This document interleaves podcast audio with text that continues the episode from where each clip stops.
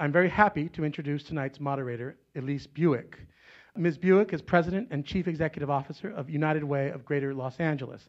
She is the first woman in history to serve as president of the organization. She was formerly uh, its acting president and chief operating officer and has been with the organization since 1994. Under her leadership, United Way of Greater Los Angeles launched and implemented a new community investment plan and key social reports on literacy, diversity, and other issues. We're very happy to have, and please welcome Ms. Elise Buik. Thank you. It's so great tonight to see so many people that are here and interested in this issue. And we have a big topic in front of us Can LA solve homelessness? And you're in for a real treat tonight because we have three great panelists. Um, one from Los Angeles, on my far right, Mike Alvidrez from Skid Row Housing Trust. So he, you're going to hear what's happening right here in LA. But we also have Becky Kanis, from, she's the director of Innovations for Common Ground in New York. And Chet Grey is the Homeless Service Directors for the Washington, D.C. Business Improvement District. So before we uh, hear from our panel, I just wanted to make a couple of opening comments. Um, as Greg mentioned, the United Way, two years ago, we launched a new plan called Creating Pathways Out of Poverty. And one of our 10 goals that we're holding ourselves accountable to is ending homelessness in Los Angeles. So it's been a great journey for us to get involved in this issue and to learn a lot. But I did not know a lot about the homeless issue. Uh, we we serve the entire county, and what I find as I go around the counties that many people do not know about the issue, but they are interested to learn. So I'm just going to share with you a little bit of background uh, to give us some context. Uh, we we were in a crisis before this economic crisis hit, and I think that's one of the the bigger challenges we have in, in getting people to understand the levels of poverty that our families are facing. Uh, the foreclosures in our county are up over 200%, and we know that the unemployment rate has climbed as well. So before we even went into this recession, we had 73,000 people that were living on the streets, and we just did the most recent homeless count, and we'll have those numbers coming out. But I think we're all very nervous that those numbers are going to go up quite substantially because we know that many people end up on the streets when they lose a job, they face a health care crisis, and we know that the, the strain on affordable housing is even increased. I think the other uh, thing that we found, and many of you may know, we launched a walk to end homelessness uh, two years ago, uh, was that the face of homelessness has changed quite dramatically. Uh, it's it's veterans, it's families. Uh, forty percent of the population in the county is now women and children. We didn't see that as recently as the late 80s. So we know that this population is changing quite significantly, and we need to be on top of that. We do know that this winter there was an 87% increase in homeless families that are seeking shelter. And when we did the count 2007, families comprised about a quarter of our homeless population. And then one third of our population are chronically homeless. And these are folks that have multiple uh, issues that they're dealing with, and they usually have been on the streets for many years. And that can be a chronic health issue, it can be a mental illness, it can be a type of addiction. So uh, we're going to talk about all of these things tonight. Um, but what I, I, as I've come into this issue, I think what is is most um, encouraging to me is that this is an issue where we know how to solve it, and that's what you're going to hear about tonight. Many cities across the country, including the two that are up here, have actually reduced their homeless populations. So I would say that that. Um, in the context of all these numbers and statistics that may seem overwhelming, we do know what it takes to get people off the streets permanently. So I hope you'll uh, jot down questions and learn more about that. You're going to hear some amazing stories tonight. Um, and then the other thing I would say is that I know these are unprecedented times with this economic conditions, but I have seen just such an amazing outpouring of people wanting to get more involved. And I think the fact that all of you are here tonight speaks volumes about that. So I know as I look out this room uh, that as we hear about solutions and learn about this together tonight, that we can all move to action to make this happen in LA. So let me just tell you briefly a couple uh, of facts about who's up here. So Chet Grey is next to me, and uh, Chet was a former Navy Reserve chaplain. And after spending 30 years in the religious sector, he began working in the mental health field, specializing in addiction and recovery. And he joined the DC bid team when he realized that the solution to homelessness had to be a collaboration between the business community, the faith community, law enforcement, social services, and government. So please join me in welcoming Chet.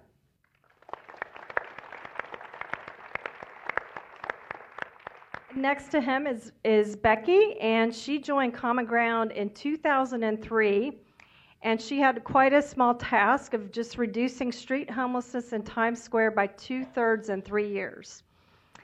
Um, she launched the Street to Home initiative, which was a small pilot program that really revolutionized New York City's approach to solving street homelessness. And her, their approach was quite unique, and you'll hear more about it. But they really targeted the folks who've been on the streets the longest, who had the most urgent health conditions, and they saw homelessness decline in Times Square by 87% and 43% of the surrounding neighborhood. So we're very lucky to have Becky here. Join me in welcoming her. And Mike is homegrown here from LA and does great work at the Skid Row Housing Trust.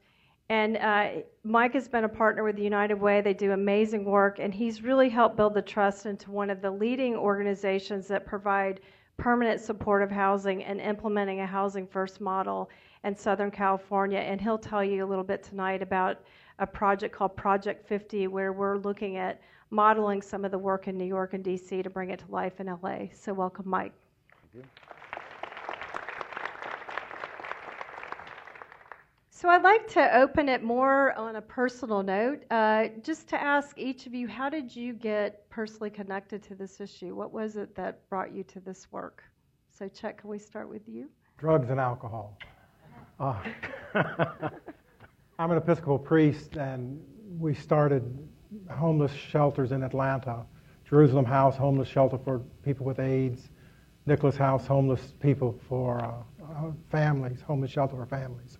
So uh, I've just been involved in it for 40 years now.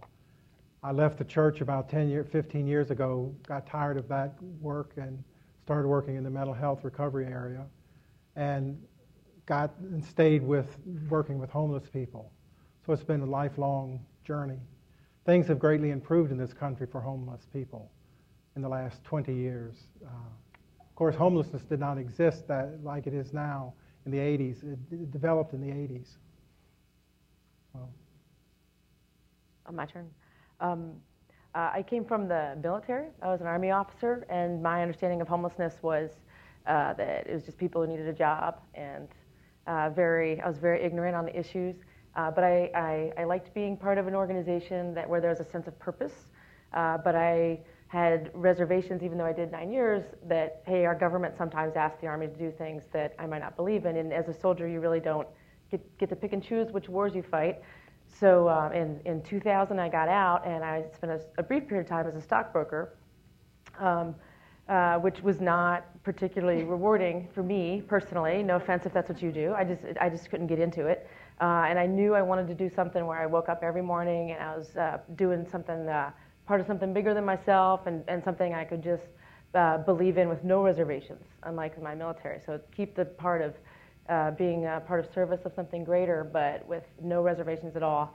And when I sort of opened, you know, opened my chakras up to that or whatever, uh, very quickly, and I didn't really care what it was, uh, but pretty shortly thereafter, uh, I think through fate, I found my way to common ground.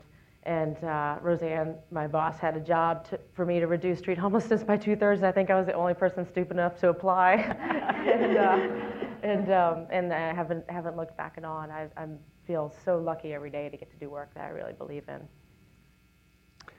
Uh, for me, it was also a very personal issue. I want to make sure we look over to the folks on the far right because we're oriented to look this way uh, where the panel is. So, um, for me, I became a single parent in the mid 70s, um, and uh, had to find housing for myself and my son, and somehow it seemed easier if you had a, a giant dog to find an apartment. At this time, it was in West LA, than it was for a, a, a, man and a child. Mm-hmm. And so I be, became very interested in, in why that was and, and housing issues in general uh, when I went back to UCLA to finish uh, my education in urban planning. I focused on housing and became aware of a lot of the issues that remain with us today. Um, started after grad school, started working in um, Santa Monica doing affordable housing uh, with Community Corporation, which is still in existence today. Um, and uh, around 1990, had the opportunity to come down in Skid Row, to Skid Row, um, in a new organization, Skid Row Housing Trust. Uh, and I'll never forget my first day. Um, I think my reaction was, "Jeez, I, what is this place? Because I hadn't been in that area for a long time. It was uh, quite a shock to see the number of people out in the street.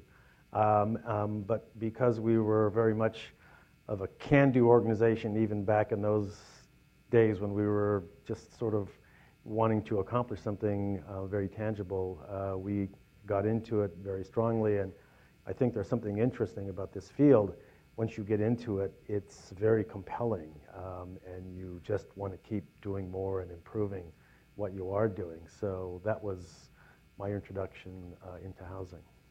That's great. Thank you for sharing those. So we'll shift gears maybe and give the audience a flavor. Chuck, can we start with you about? Um, I know DC has, in fact, reduced their homeless population. Can you talk a little bit about what that experience has been like? Sure. Washington is a city that has 20% of its people living under the poverty level. 36 percent of the people in Washington are functionally illiterate. That does not include Congress. and, and those are not undocumented workers either. People quickly say, well, Washington has so many Ethiopian and Latino people that it's, it's not. They were not even counted in this. Um, the city is very expensive to live in. Homelessness is a real problem in D.C. 6,000 people are homeless every night. The population of D.C. is less than 600,000. Uh, so we have uh, not as significant a problem as Los Angeles County has, but for a city that's 90 square miles, it's a lot of people. I work for the business community, and we started when we the bid, when this bid that I worked for started. They realized that homeless people were part of the city. They're uh, brothers and sisters of everyone.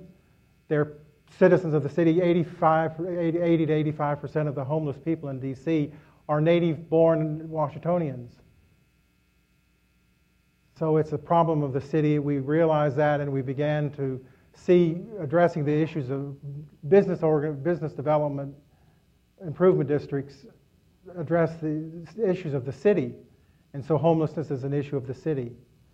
We began with having a service center to uh, engage people in the continuum of care of homeless, for homeless people. We realized that we were babysitting and not really solving any problems. Our whole concept is find solutions to homelessness, not maintain people on the street. I mean, it's important to give a person a blanket and a sandwich and, you know, hello, but that's not helping them. That is just making their long term death shorter by just letting them stay on the street. So we realized that there's solutions to it, so we needed to get involved in the solutions. And what we're doing in the city of Washington is that we have uh, a clinically oriented outreach team. All of our outreach people are, are social workers, master's level social workers, working in the street one on one with homeless people. In the last 18 months, we have reduced the number of people on the streets in, in a section of D.C. where most of the homeless people live by 40%, 42%, which is amazing for a city that two, three years ago didn't even know the, how to address homeless issues. I mean, the city of Washington is terribly dysfunctional. We have the city government, but everything that we do is controlled by Congress. So, can you imagine having to answer to some of the. Anyway. I was trying not to use a bad word, so I just will move on. I mean, some of these guys are jackasses. And, and uh, So, uh, you know, trying to run a city and trying to develop program with Congress's intervention is a terrible situation. So the city in the last two and a half years has really begun to see the issues of homelessness and seek solutions. Becky's outfit, Common Ground, has been a great asset to the city of Washington, coming to help the city, the city administration, the city government to get its act together. It's been a long, hard process. Seven years ago, when I started with the downtown bid, the concept for homelessness for most people was chase them out of here. You know, it's made it illegal. You know, it's illegal. Get them out of here. They're terrible kinds of people. The city has a different attitude now. The city is not embracing homelessness, but it's realizing that there are solutions, and so we need to be about the job of finding those solutions and housing people. In, eight, in the last 18 months, we have placed almost 600 people in housing, support, supportive housing. Housing, putting a person into housing with support services, it works. And so we we are proving that in the city of Washington, moving people from the streets into housing. Ten, five years ago, if you were in D.C., you could not walk 50 feet without running into a homeless person. In, on the mall and around the, around the monuments, today that's just not true. It's really, we've really begun to change the city. So I just want to clarify, Chet, you're a business organization and you hired social workers to do outreach. It's an amazing model. So, Becky, can we turn to you and can you share with the group uh, the experience in New York and how you were able to move so quickly? Um, sure. Um, well, uh, there was a very clear goal that was based off of what they had accomplished in England. England's Rough Sleepers Initiative had reduced um, what they call rough sleeping or street homelessness by 75% over either four or five years. And uh, when my boss heard about it, she said, Well, we should do that. And uh, hired me, and I think my second week on the job, put me on a plane over to England and said, Go figure out what they did and come back and do it here. Uh, but a very, very different system over there than we had in New York City. Um, but uh, we, we only had private funding. We had money from JP Morgan Chase uh, Foundation, and our, um, our local business improvement district supported us. And Later on, some other foundations gave us money. We did not have any government money for the first two years, uh, which allowed us to be really lean and mean. Uh, we, uh, we and, and, and, very focused on the mission, very focused on the outcomes and, and redu- reductions in homelessness. Um, with very much a blank slate. Almost everybody we hired weren't professionals in this homeless industrial complex. So we were all sort of neophytes to it with, with uh, open minds about it. Um, what we learned through a lot of trial and error over a three year pilot period, uh, to, to make a long story short, is uh, people who've been on the streets, um, they, they may not necessarily want to go to a shelter. They may not necessarily want to stop drinking alcohol. They may not want to take psychiatric medications. Uh, they may not want to go to a shelter. But almost every single person I've met, except two, want housing. And if you if we initiated the conversation that way, hi, my name is Becky. I work with Street to Home. Um, has anyone ever talked with you about housing before? Would you like to talk with me about trying to get you into housing? The first thing that they would say is like, no, no, no. And I was like, no, no, I mean housing, like your own apartment. And they'd be like, huh? You know, really? like they didn't. It was like too good to be true. They didn't actually believe that that was what we meant. And actually, at the time, I didn't really have housing to offer them. This was a, um, a big leap of faith for all of us. And I told them that. I was like, well, I don't really have the housing, but I'm willing to work with you on getting the housing. And one person at a time, we just, we all just slogged through this horrific bureaucracy uh, where at every turn, it was like, oh, that's not the wrong form. Or, um, oh, wow, no, you need to have that on the blue piece of paper. Or, no, I don't have the authority to do that. You have to talk to the person in that cubicle. And it was just really um, a, a, just this uh, uh, Rube Goldberg thing, you know, machine of how to get someone into housing. But we, we never lost track of that. And we did house people directly off the streets, which was really pretty unheard of in New York City, uh, and, and blew away this sort of whole mindset that people have to go through these really complicated hoops to ask our most disabled people who are at the highest risk of dying in our whole society to negotiate very complicated bureaucracies, much less you know, take care of things that are on this level of Maslow's hierarchy of need, like self-actualization, before you've taken care of these things is really kind of crazy. Um, So the other thing I think that's a little more nuanced than inside baseball, but I think this audience can deal with it, is uh, that housing people isn't housing people isn't enough for census reduction either. You have to house the right people. There's a whole bunch of different manifestations of homelessness. Um, from some people, most people are just homeless for one day, and a lot of people are homeless for just a couple weeks. But there's some people who've been homeless for decades, and if you, it's it's almost tempting, I think, to put a lot of energy into people who've been homeless for a very short period of time because it's a they're less disabled and b it's more rewarding and c like you might actually have something to show at the end of the day for what you did.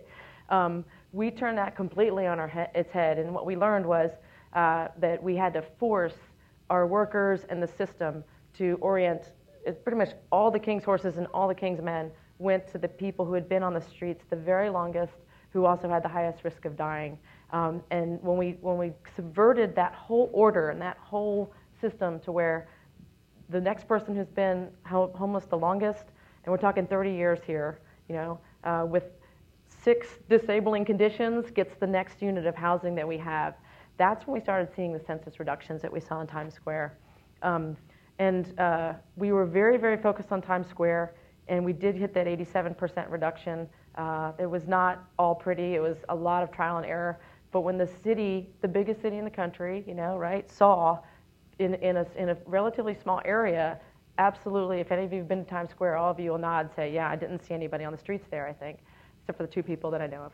Um, uh, but when the city saw that, they said, hey, that's what we're going to pay for. We're going to take, they took all of their money back that they were spending on people doing things that were that complicated process stuff. They, they took all that money back and said, if you want our money, you need to do what they did. Um, so we said, well, we'd like to do that with some city money now. Uh, and, and we now have responsibility for all of Brooklyn and Queens. So we went from 25 blocks to about 25 square or 250 square miles.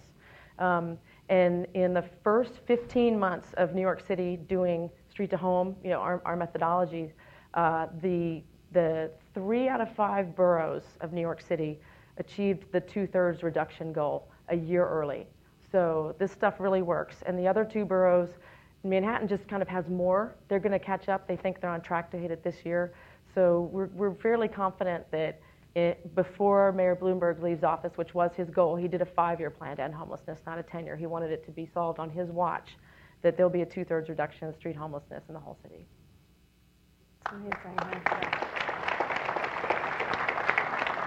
That's happened to me.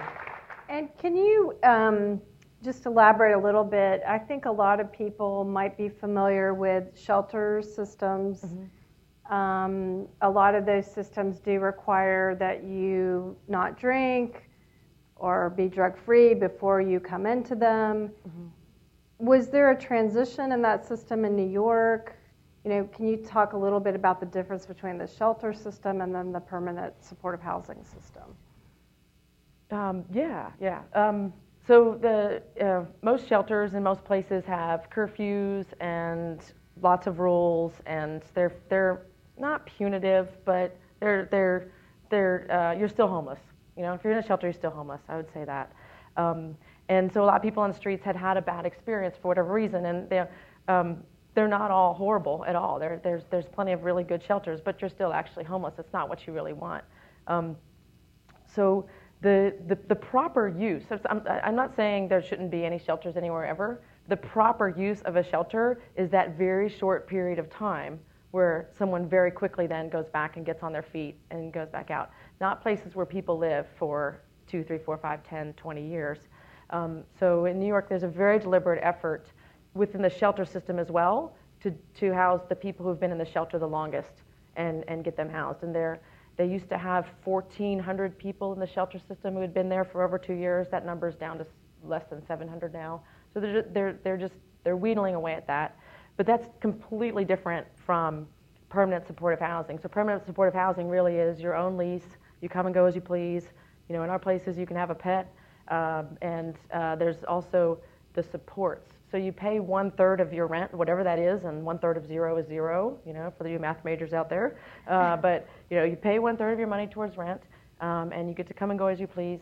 And then, if you want it, support is available. So there is a social worker or professionals who are able to help you with whatever it is you want to do towards self actualizing, reconnecting with your family, getting a job, volunteering, learning how to read, going back to school, whatever the things you want to do, there's people that help you do that. And um, supportive housing is, is it's, it's, a, it's actually less expensive than shelter, which is surprising to a lot of people. Um, it costs less. And by the way, it's also costs way less than leaving someone on the streets. So the most expensive option at all of, of all pretty much is for people to be on the streets that costs about 40 to 45,000 a year. So um, so housing really is the answer to homelessness. There's really no way to get around ending homelessness without without the housing piece. Okay.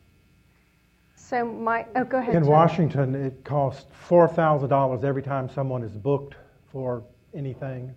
It costs two thousand dollars, well, eighteen hundred, to take someone to the hospital in an ambulance. It's housing first is practical money saving for the politician.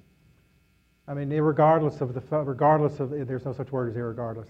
Regardless of the the situation of, of uh, you know morality and goodness and all of that, the issue is there should it's a practical reason to do it for the for everybody, and you can add on to why you want to serve homeless people. That's personal, but the reality is it's a cheaper more humane way of dealing with people by getting them into housing. Uh, we have, you have a much higher percentage rate in, in New York than we do. We're, we're dealing with a lot of crack addiction, alcohol, and mental health issues in D.C. Again, that's not connected to Congress. uh, but uh, so, I mean, we're dealing with, uh, with people with serious challenges. Yet we have about an 87% success rate over the last five years of housing people. So. Yeah.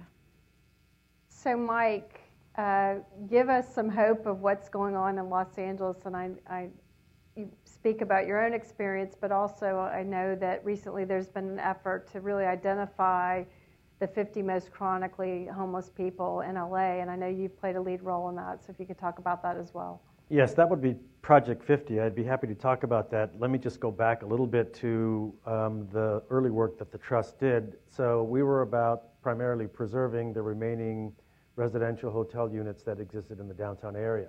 Uh, we knew that if those units were demolished or otherwise lost, that would actually make more homeless people, not less. So our goal was to buy those buildings, renovate them, put them under long-term nonprofit stewardship, keep the rents low, and make them affordable to people who had limited incomes.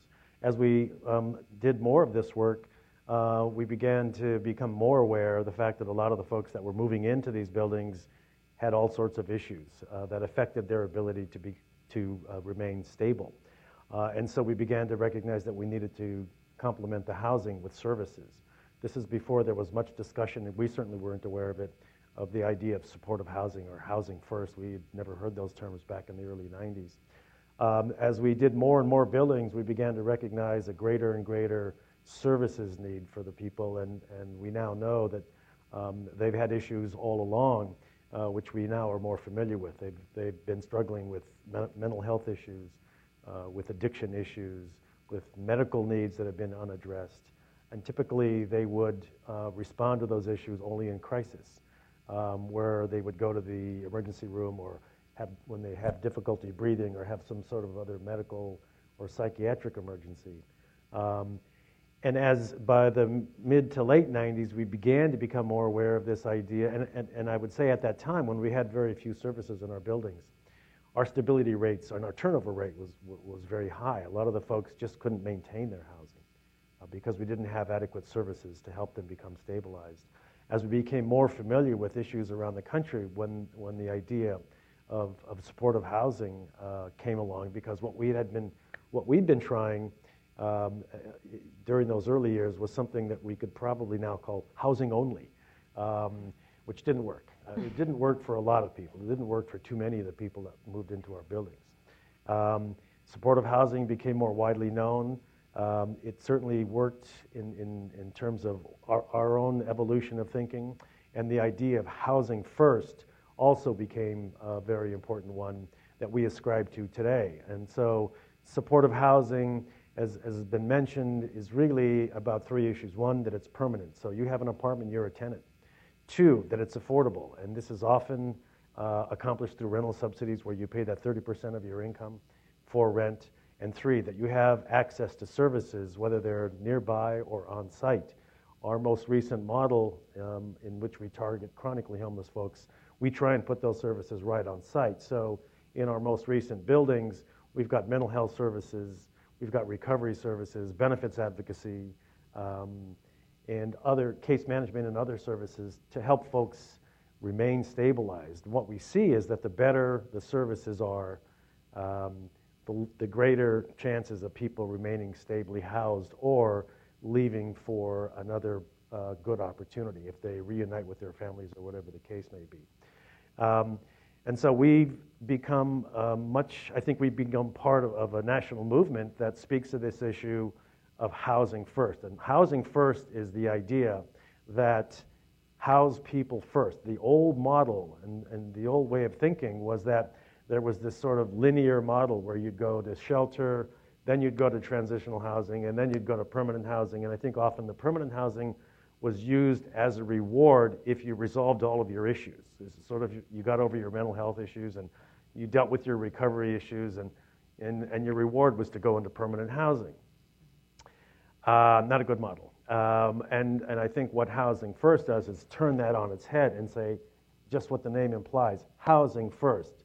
And, and it's, the basic idea is that you cannot adequately deal with those very serious issues, whether they be medical issues, mental health issues, recovery issues, when you're living on the chaos with the chaos of the streets or going from shelter to shelter to shelter or being arrested on the streets and going to jail and released. And that's what we see.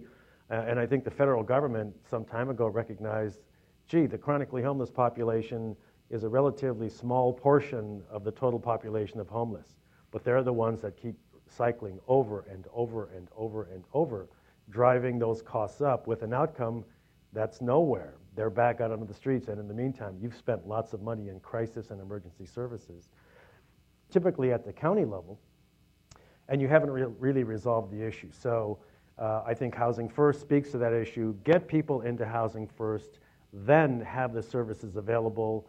Uh, they're not mandatory, but they're made available, so the engagement and the skill of the service providers becomes very important. How to reach out, make people feel comfortable uh, to really receive those services. And when we see that happen, it is an absolutely transformational process. You see people who, sort of the before and after is amazing. The, the folks who have been out on the street, and I'm talking about people who have been out on the street. Now, it, it's probably hard for us to imagine spending one night or a week or a month. These are people who have been out on the street for five years, 10 years, 20 years, 30 years. Part of the problem is that once you're there, it's very difficult to get out. And I think the example that, that, that Common Ground uh, has shown, you got to go get those people because the system is so complicated, it's hard to find your way out. It's hard for us to figure out all of the various systems. We do this for a living, it's very complicated. So, for a person who's struggling with a mental illness or struggling with an addiction or has other issues that cause them to become home- homeless in the first place, it's very difficult to navigate uh, through those systems to get out. It's, it's, it's a Herculean task. Uh, and so that is supportive housing with on site integrated services and housing first. Get them into housing, then you can deal with those issues when they're stably housed. Almost impossible to do it the other way around, which has been the model that we followed for a long time. Uh, we became involved in Project 50, which was spearheaded by uh, Supervisor Zev Yaroslavsky uh, who I think um, visited New York and uh, again spoke to the uh, Common Ground people and to Becky's boss. Um, and sort of a light bulb went off. And there was a subsequent meeting out here in uh, Los Angeles where they brought people from all over the country. And I think at the end of that, the takeaway was you got to do this in LA. You just got to do it. You got to figure out how to go get those people, how to dedicate the services which typically come from the county or from other public agencies, the feds, whoever it might be, um, to make those services available, create a pilot program. Somebody threw out the number 50, and that became the target. Uh, for what there was nothing scientific about it. Uh, it's just Project 50. And so We were engaged as the housing provider, so we provide the housing and the rental subsidy. Uh, there are other services uh, partners, uh, some from nonprofit organizations, uh, some from the county itself, some from other nonprofits that provide the primary medical care, the recovery services, the mental health, the case management, and so forth. Uh, we have some case management services in there as well, but we house these folks in our existing uh, portfolio of buildings. And what we see, and, and much like what is shown from all the research from across the country, is that when people have an opportunity to get off the street, to get into housing, to get those services, that the outcomes are much better. And so the preliminary data from year one of Project 50 shows a significant decline in emergency room visits, in um, hospital visits, and in incarceration in the county jail, which, when you think about it, is totally logical. So um, this is a this is based on, on on let's look at a new model. Let's forget about all the impediments and the challenges and, and the different color forms and why you can't do something, and let's figure out how to make it work. And I think you know it was important for us in Los Angeles. Um, I think we've we've fallen behind on this issue. We've ignored it for far too long, and other cities have made real progress uh, in terms of how they respond to homelessness. And I think the good thing is that we've listened. We've listened to those best practices. We've listened to those good ideas and those innovations, and we put them to an effect. So, to go back to the very first question that Elise asked, you know, can we solve homelessness in Los Angeles? And I think the answer is yes. There are a lot of things that we have to do differently than what we have been doing, but I think we can solve it. I think, I think to reiterate uh, what you said, Elise, there are solutions. We just have to figure out how to make those solutions more across the board and how to take these solutions to scale uh, so that we can actually reach the, the 73,000 people, not all at once, but in bits. We, we need to figure out how to address those issues in certain geographic uh, areas, and we can accomplish it. So, um, yes. Okay. We're going to hear from our audience in just a minute. I want to ask one uh, final question before we go to the audience. Um, we've talked a lot about housing, but in, as we've come into this and learned about it, uh, talk about the role of public will in your communities. Um, we hear a lot around this issue of NIMBYs, which is not my backyard, and there's been a pretty uh, prominent example in Hollywood where they were going to site a permanent supportive housing project, and the residents just came out and said, "I don't want those those people." Uh, living in my community. How have, what are your thoughts about the whole public will and NIMBY issue? And then we're going to turn over to the audience. Well, we in DC, we, we are housing people in scattered sites, people in apartment houses all over the city. We have two people in the Watergate, most expensive housing in the, in the, in the city. we house people all over the city. But now the city of the, the city council of DC has taken a stand in saying there will be housing built here, here, and here on public land. Period.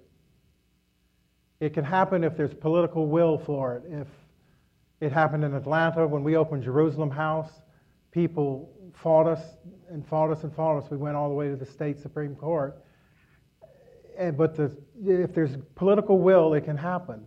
And there has to be political will, and the political will has to come from the people who elect the politicians. Hold their feet to the fire. That's what's happened in D.C.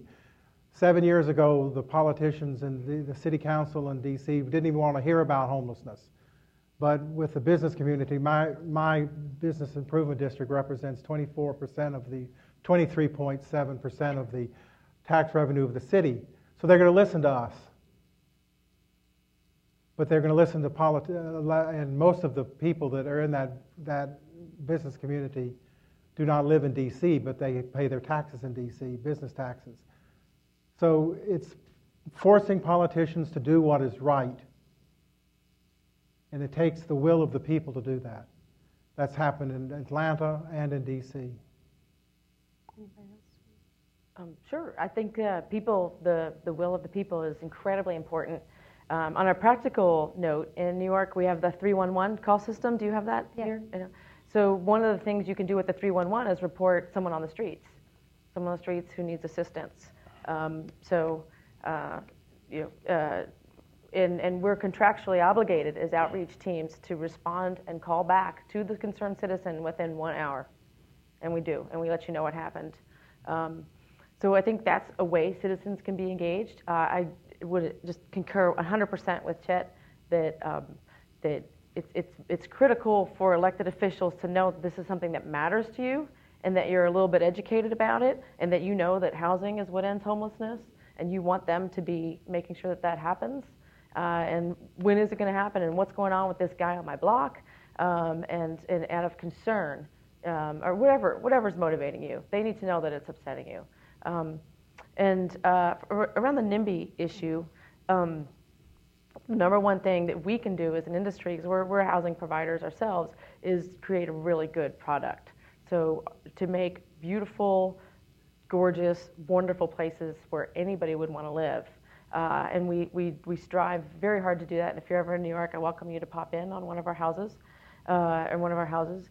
Um, and uh, once the community, there's actually a study out that shows that property values within 500 feet or 500 yards of supportive housing in New York went up. It's actually good for property values to be near supportive housing. And, and I guess my last take on that is uh, it's really your choice uh, it, I, I, don't have my pictures, but I have I carry around a lot of before after pictures, and uh, you can have just imagine in your head the the just most disheveled uh, person, um, you know, uh, it, on the sidewalks out, outside of your apartment, or they can be you know your neighbor and a friend. Uh, and once people are housed, they're not homeless anymore. So if you allow the housing in your community and then insist that the people who are on the streets from your community get that housing, um, that would be the smartest thing that a citizen could ask for, I think, is yes, we have to have this supportive housing in our neighborhood, and you darn well better put the people from our streets in that housing. Otherwise, they're going to put someone from someone else's neighborhood in the streets in that housing. So, um, you know, every, I would say that it's in it's in all of our best interest to have that. And supportive housing is going up on my block in uh, New York City, and I'm I'm thrilled about it. You know, I'm absolutely thrilled about it. Uh, I agree that we have to do uh, a, a, better job as those of us who provide housing. We use some private money, but also some public money. And I think people who use public funds for this or any purpose need to be held accountable for how they use those funds. We believe that we need to do the best possible job that we can to develop and design functional and attractive housing.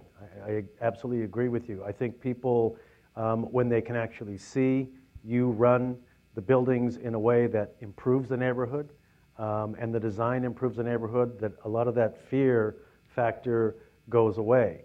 But I also think that, and I'm so happy to see so many people here tonight about this issue um, here um, because it's up to you to actually help make that happen.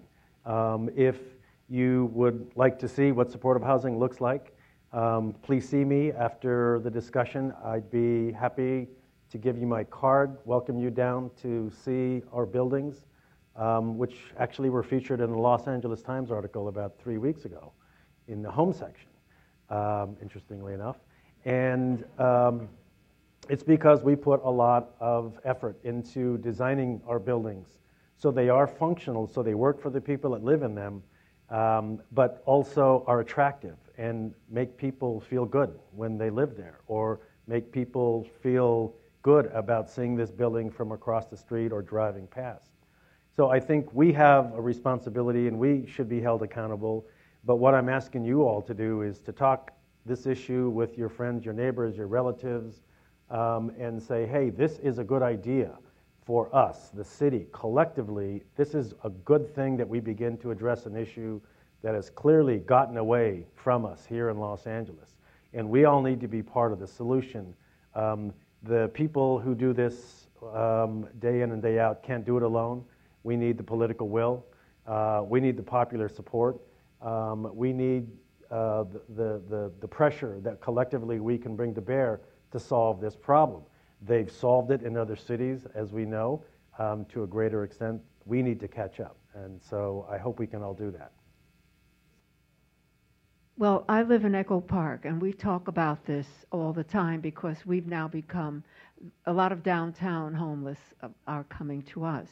And the city council is still wrangling for many years, even about inclusionary housing.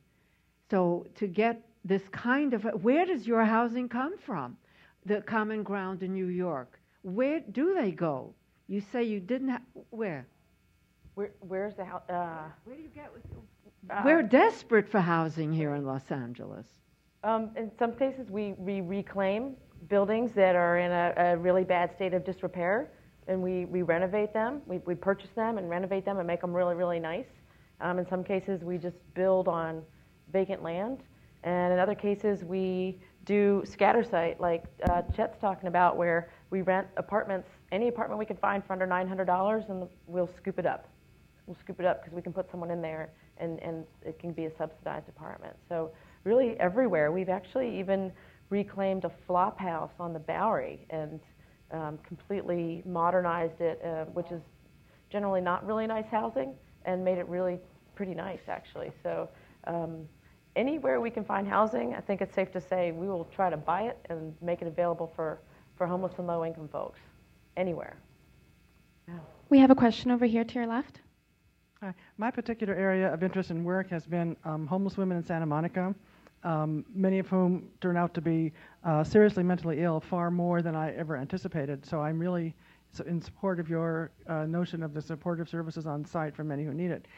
And I have two questions, uh, I guess, with, with them in mind. And it's an expand. The first question is an expansion of the of the question the woman just asked about where you find your housing. Was I? It is my understanding that in New York, with the thousands of buildings that you could reclaim uh, that were abandoned by landlords who couldn't pay the taxes over the years, and uh, and the jurisdictional problems that don't exist in New York, and that you have a city and a county that are coterminous. That these are these are um, issues that are resolved in New York, but they're definitely not resolved in Los Angeles.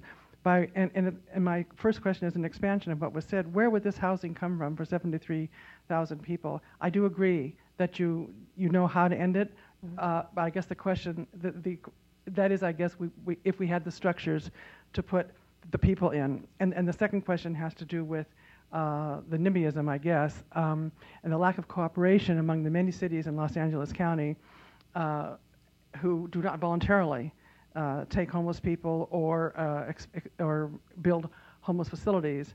And in spite of many years of asking for cooperation, uh, and I'm wondering if there's state legislation that is going on or that is being pushed that would resolve that issue and make some sort of uniform duty uh, mandatory on the part of the various entities. I can I can bite off on the where you find the, in Santa Monica even. um, I would encourage everyone here to think of homelessness in Echo Park and Santa Monica, not in LA County, um, except for when you're pressuring your elected officials to do something. They should they should be thinking globally. Um, but in Santa Monica, you know, we did the registry there. We're talking 300 people, you know, and uh, it's when you do it on a community level, the scale isn't as overwhelming. And in, in an ideal community, uh, that problem would be solved at the community level. And I mean, we have been able to just squeeze, pe- find every apartment that's out there. Even if even a one to one to three percent vacancy rate in a community means in a in the 10 million where people live, that's actually a lot of vacancies. And we have housing specialists that are like a dog looking after a bone. And, and I've had conversations where I was like, do you want me to just bring my housing specialist out here? Because I think they could do it. Like, they scour Craigslist, you know, they, they, it's, it's, it's, uh, it's, it's street ball. You know what I mean? Like, it's like they're just down and dirty and, and you gotta, you gotta make friends with the landlords and you gotta, you gotta, you gotta win over the landlords so that they call you the next time they have a vacancy because you've become someone that they like working with and, and when you know you've done that when they call you and they say, hey, you want to send someone else over, I've got another unit. Because the landlords ultimately want someone who they're going to get the rent paid. And if they have a problem, they know who to call. Because all landlords have problems with, with any tenant, not just formerly homeless tenants.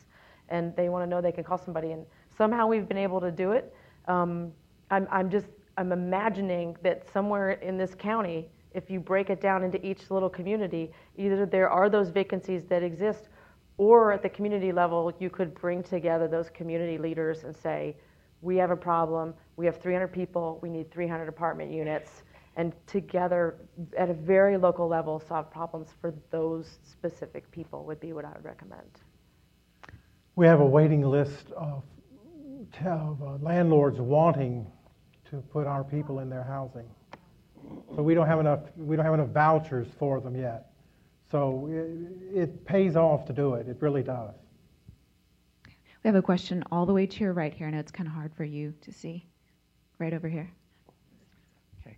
Um, thank you all, uh, the panelists, uh, for this enlightening conversation and discussion. And oh, I'm, I'm, Norbert Chen, and my question is: If it's really so uh, fiscally um, responsible as well as efficient to have supportive housing instead of, um, you know, people being on the street, then why should this problem even exist?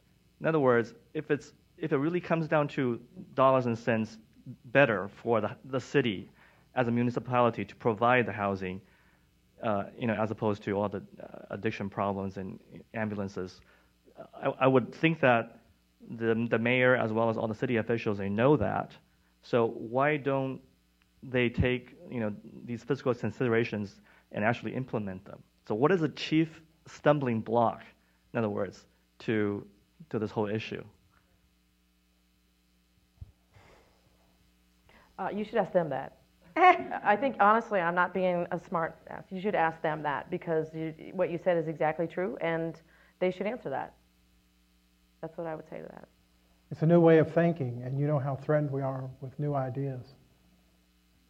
And the reality of the, the industry that has developed on homeless issues, there's a lot of resent, there's a lot of scared people that run programs that don't want new ways of doing things.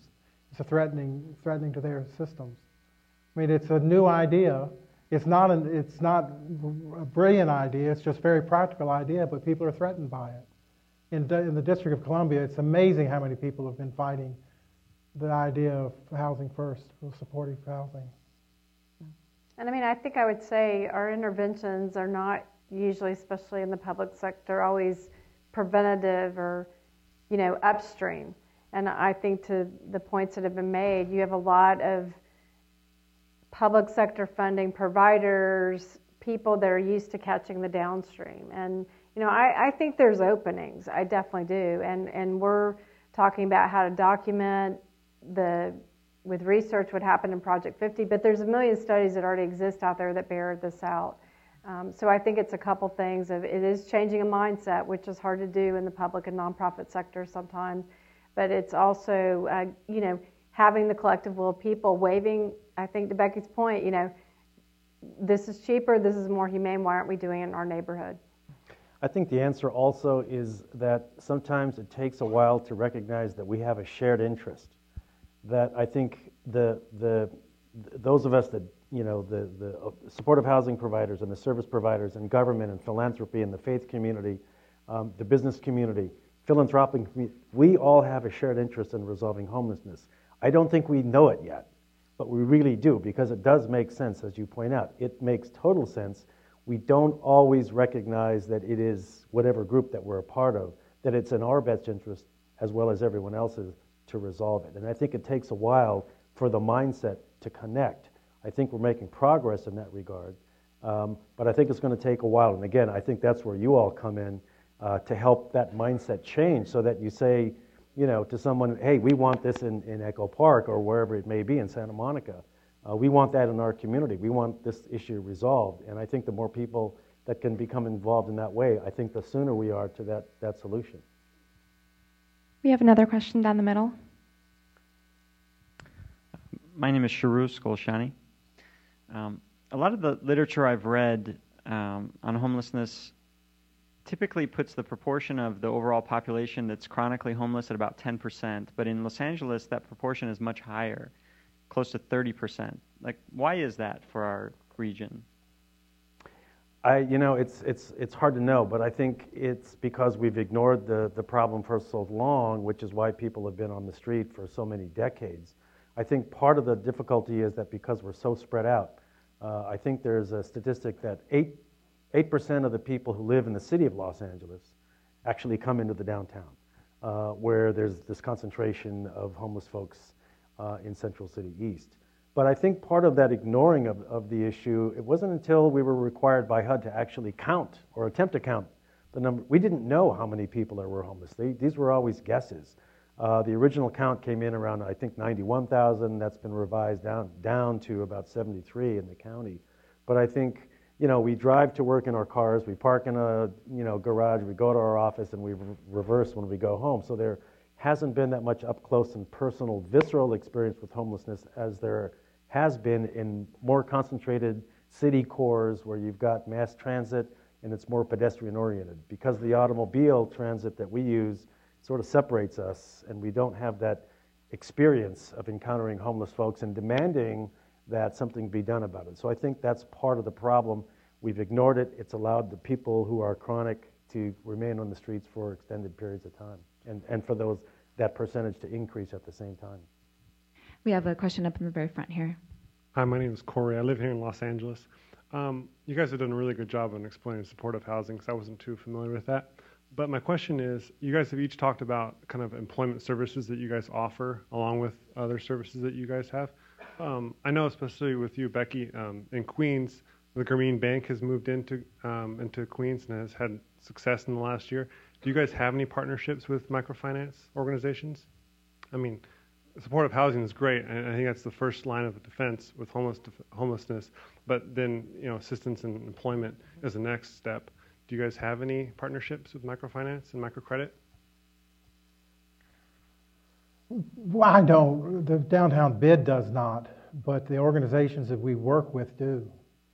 I mean, so it's most of the chronic though. The job readiness is way down the line. It's stability, stabilization of the person and their issues. So we've only been in the business five years, so maybe we'll be needing more. DC has, as I said, 37, 38% functionally illiterate, but 45 or 49% of the jobs require a college degree in DC. So the, the real problem in the District of Columbia is there are not enough jobs for uneducated people, even if they're not, even if they don't have mental health issues and addiction problems. So employment's a real problem in the city. It's 14% unemployment in the city of Washington. That's the nation's capital, 14%. My only experience with microfinance is when I make out my annual operating budget. But um, I, think I would agree that uh, for, for the population that we serve, housing stability, because many of these folks are dealing with multiple disabilities, if they can remain stably housed, for us, that's a success. Now, a lot of the folks uh, actually begin to volunteer and try and help other people who, um, you know, were in similar circumstances before our folks became housed. And so they volunteer uh, with one another and to the larger community. Um, but employment is, is not high up on the, on, the, on, on the priority list. Another question to your I'd, left. I'd like to, I mean, I, I always am open to that. I don't think we have, do we, Beth, we don't have, I I don't think we have a specific partnership, but we've, we've dabbled in curiosity about it, and I think would be very open to it, specifically for our, our low-income tenants, especially, because all of our housing is a mix of low-income and formerly homeless, and for anybody who would want to do that. And, and I didn't know that they're in Queens. It's great to know. If we could talk afterwards, love to hear more. Another question to your left. My name is Erica Hooper.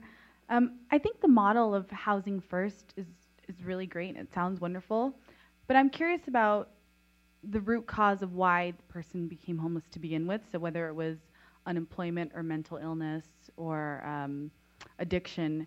Once they get into housing, if that's not addressed, how do you then prevent the homelessness from becoming something cyclical that's just happening again if the root cause is not looked at?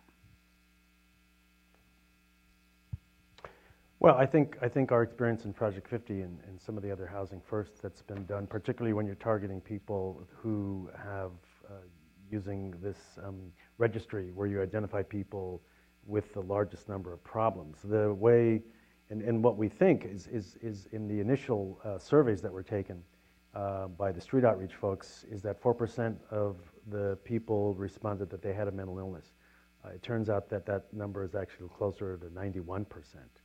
So people in uh, large numbers um, either don't know they have a mental illness or in denial about it, and that contributed to their becoming homelessness, separating from their social network, separating from their families, ending up in the street, not being able to receive adequate treatment uh, to help them manage their illness. So I think um, there's a whole variety of reasons why people become homeless. I think short term, people lose their job, there's divorce, uh, domestic violence, um, people that come out of the um, um, uh, foster care system oftentimes aren't prepared to live on their own. So there's a whole variety depending on, on who you're talking about.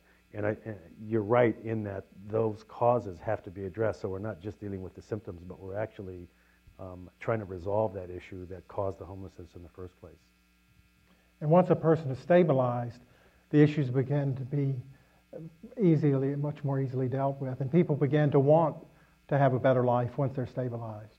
We found that, which is amazing to me, how that works.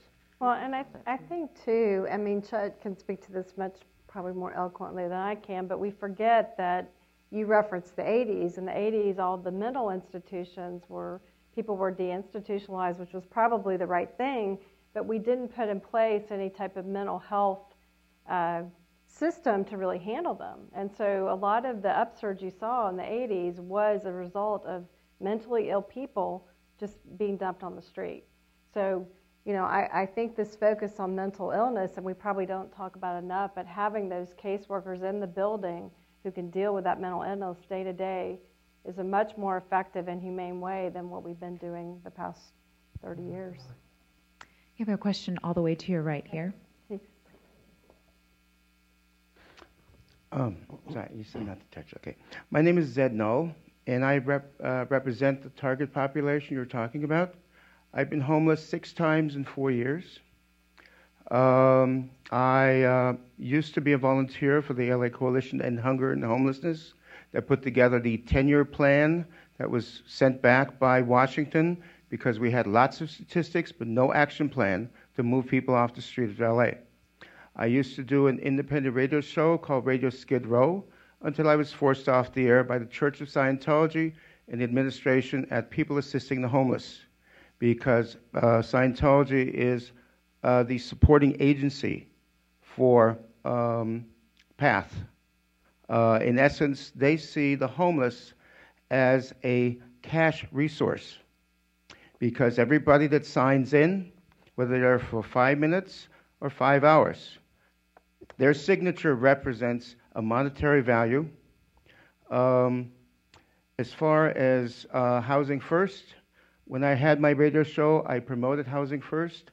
Uh, you failed to mention that Gavin Newsom also has established Housing First in San Francisco. Mm-hmm. Uh, the big core problem here in LA uh, when it comes to affordable housing is there's more market rate housing being built. People on Social Security cannot afford to pay for a market rate apartment that starts at $2,000 a month, uh, especially if they don't qualify for Section 8. So, uh, my question is oh, also, you can qualify for affordable housing if you make $50,000 a year. So, my question is to the panel uh, with addressing the 75, 73,000 up to 100,000 homeless in the county and city of LA. Um, why do we still see uh, warehousing the homeless as a solution rather than housing first, rather than um, um, collaborative housing? Um, um, and that's my question. Thank you very much. Well, I, I, think I can try and answer that. We, there are those models that you talked about. There is Housing First in Los Angeles. There are a handful of people that are doing it, um, but it's a cottage industry. It needs to be ramped up and taken to scale. Uh, I think the point that Becky made is, is a good one that we, we don't want to attack all 73,000 people all at once because there's no way to do that. But we need to break it down into discrete communities where pockets exist, where people need this housing, um, and sort of, you know, put pressure on, on the people making policy and, and who we elect to, to represent our interests to address that issue in a more, you know, consistent, comprehensive way. Um, and I think it's happening, but it's not happening enough or in enough places. Uh, and certainly um, we could all do more and we could all work harder to make that happen. Hi, my name's Elizabeth Lott, and I have a question I think mainly for Becky. Can you walk us through your intake process for uh, the homeless population that you serve, and then also discuss how that's changed as you've learned over the last couple of years? Um, sure, you mean intake on the streets or intake into the housing? Or either? Is it on? From you meeting them on the streets to them being in a home. Like, what is that process like? How long does it take? And how do your social workers accomplish that? Um, okay, well, uh, it has changed drastically. Um, we used to do the homeless talent competition, um, where to get into our units, you had to demonstrate that you had insight into your mental illness if you had one, and that you were taking your medications way you're supposed to, and that if you had any substance abuse issue in the past, it was at least six months in the rearview mirror, um, and that you had a good uh, rent history, which doesn't make any sense. So we were um, uh, embarrassingly guilty of uh, what's known in the industry as creaming, you know, like uh, being very selective of who we took in. But, uh, but you could lick the floors in the building; they were that clean, and we had a 99% housing retention rate. And we, the thinking in the organization was, well, the reason why the buildings are so beautiful and everyone wants to live here and we have such well-maintained properties is because we're so selective. Um, and then uh, we I was hired. and my job became to end homelessness. And I was like, well, the only way I'm going to do this is if you guys let my people in. And um, I was not popular at all in the organization. Uh, and what Rosanne did, to her great credit, was basically said, look, here's what we're going to do. For, we're just going to do it for 20 people in the first year. It's not going to break the bank. It's not going to kill anybody. But we're going to track it. We're going to measure the impact that changing our, our intake criteria has on building operations and, and complaints from other tenants and, and how many times the security staff, whatever. We have these really, you know, complicated ways of measuring property management and stuff called a management index. And if it's really as bad as you think it's going to be, I'll give you more money. We're still going to keep housing chronic homeless people, but I'll give you more money to take care of it. But it's, if it's not as bad as you're saying it's going to be, then we're going to do more of it in the future. And that seemed to, to calm the staff's concerns about that, and they took people in. Uh, they started taking people directly off the streets. Um, and, and lo and behold, it had absolutely no impact whatsoever on the building. And so we still have 99% housing retention rate and rent collection rate, and you can still lick the floors. Um, and so, um, and we've taken in hundreds of people in the last several years in that way. Um, our intake uh, on the streets, we're constantly canvassing, and actually all of New York City is doing this right now as we speak, 24 hours a day, 365 days a year. There's at least 150, 200 people whose job it is to have their finger on the pulse of exactly who is out on the streets. We get their names, we get their pictures. Uh, we do, uh, on the first time meeting them, something exactly like the vulnerability index survey that we did here on Skid Row. Um, and we can, at any moment, rank order everybody who's out there by who's been out the longest and who's at the highest risk of dying. Well, I, we glossed over this this morning, but um, street homelessness is incredibly lethal. Um, it is one of the most deadly things you could catch, you know, as an American. Uh, and in Boston, they have a cohort of 119 people who had um, these health risks that we look for in our vulnerability index, and uh, 30% of them died in three years. That's how deadly street homelessness is. So we're constantly scanning everybody on the streets for who has, just like Project 50 on Skid Row, who's out there, been out there the longest, who has the most uh, health risks. And the second we have a vacancy, the next person on the list pretty much goes in. Uh, they, they do this sort of cursory interview, but it's mostly just to assess how are we going to need to help them once they move in, not the way it used to be, sort of the homeless talent competition.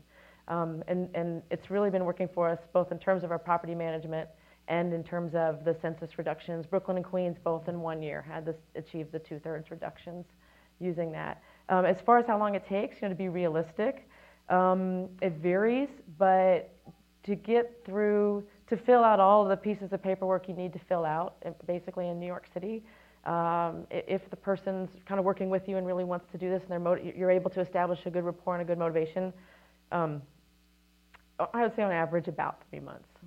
So, and, and, and, and to attribute to Project 50, the average was about 12 days.